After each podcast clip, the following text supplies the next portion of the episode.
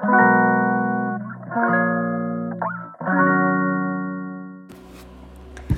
リエイターの佐藤俊です。今日もよろしくお願いします。はい、えー、今日のテーマは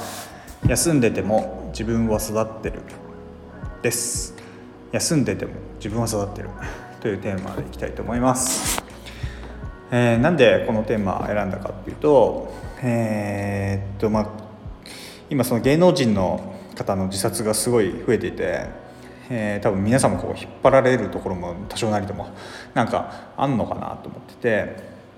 うんとまあ、自殺者数ってこう年間2万人くらいいるんですよねで平均的に2万人くらいいて日本だけで言えば。まあ、今年ってコロナでこう自粛したりとかですね生活様式が変わったりすると、まあ、精神的負荷とかもかかったりとかですねでメンタルが病むみたいな今年こともあるのかなと思ってて今年ってこうもっと増えんじゃないかなって個人的には思ってます。あなんかこう心病んだりですとか、まあ、体疲れちゃったりとか、えー、まあ、他人と自分を比較してこうなんかできないなとかダメだなみたいなことって思うことってまあ人間なんであると思うんですよね。うんまあでもなんだろう僕どっかでちょっと聞いたことがある話なんですけどえーとまあ、自分の人生みたいなのを畑と捉えるっていう話があってうんと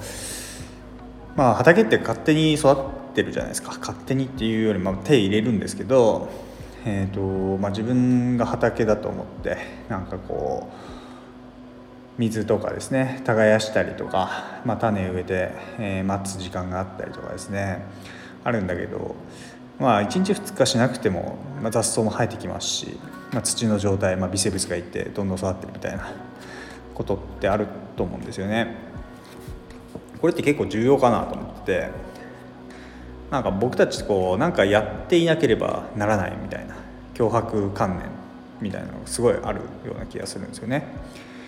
えーまあ、特に芸能人の方とかは表舞台で、えーまあ、輝いてる自分と多分現実うまくいってないみたいな乖離が幅が大きいみたいなところがあるのかなと思うんですけど、まあ、別に芸能人の方じゃなくても、まあ、なんか自分の理想に全く合わないみたいなことはすごいあるのかなと思います。ただこう、まあ、心体病むことって、まあ、みんなあると思うんですけどまあ、僕も当然あるんですけど まあ休めばいいと思うんですよね。そのまあ、死を選ぶっていうのはうん、まあ、まあ当然本人じゃないで分かんないところもあるんですけどやっぱもったいないなと思います。うんまあ、生きてりゃなんとかなんだろうなみたいなことは思うんですけどまあとはいえ、まあ、本人しか分からない辛さとかもあったりすると思うんで。うんなんか残念だなとは思いますよね。まあ、仮に12年1年とか2年とか休んだらこう畑ってジャングルになってると思うんですけど、まあ、死んではいないんですよね手入れれば復活するのでうん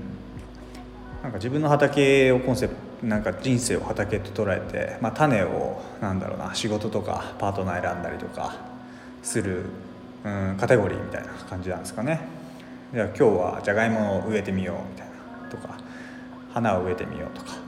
なんか選ぶのが、まあ、自分の仕事とかパートナー選ぶようなことで、まあ、そこに水注ぐのが言ったら、まあ、努力みたいなことなのかなと思います。でも努力しなければまあ枯れちゃうかもしれないですけど畑自体は枯れてないんですよね、まあ、一時的に枯れたとしても枯れたり腐ったりしてたとしてもそれがなんか土、まあ、土壌の、えー、力になっていくのかな、まあ、いい土壌になっていって次の種が生えやすくなるみたいなこともあると思うんで。まあなんか疲れたら休もうみたいなことを今日は伝えたいかなと思っています。で休んでることがこうマイナスに捉えられがちだと思うんですけど、まあ、休んでても自分の畑が育ってるよと。だからいつか種を植えて、えー、水をあげさえすれば復活するから今目の前死を選ぼうみたいなことは本当にもったいないかなと思うので、えー、なんか参考になるというか、えー、どっかちょっとね、とど、まるきっかけになればなと思って今日は投稿しました、まあ、うまくちょっとまとまってないですけどなんか伝わるものがあればいいなと思って今日は終わりにしたいと思います。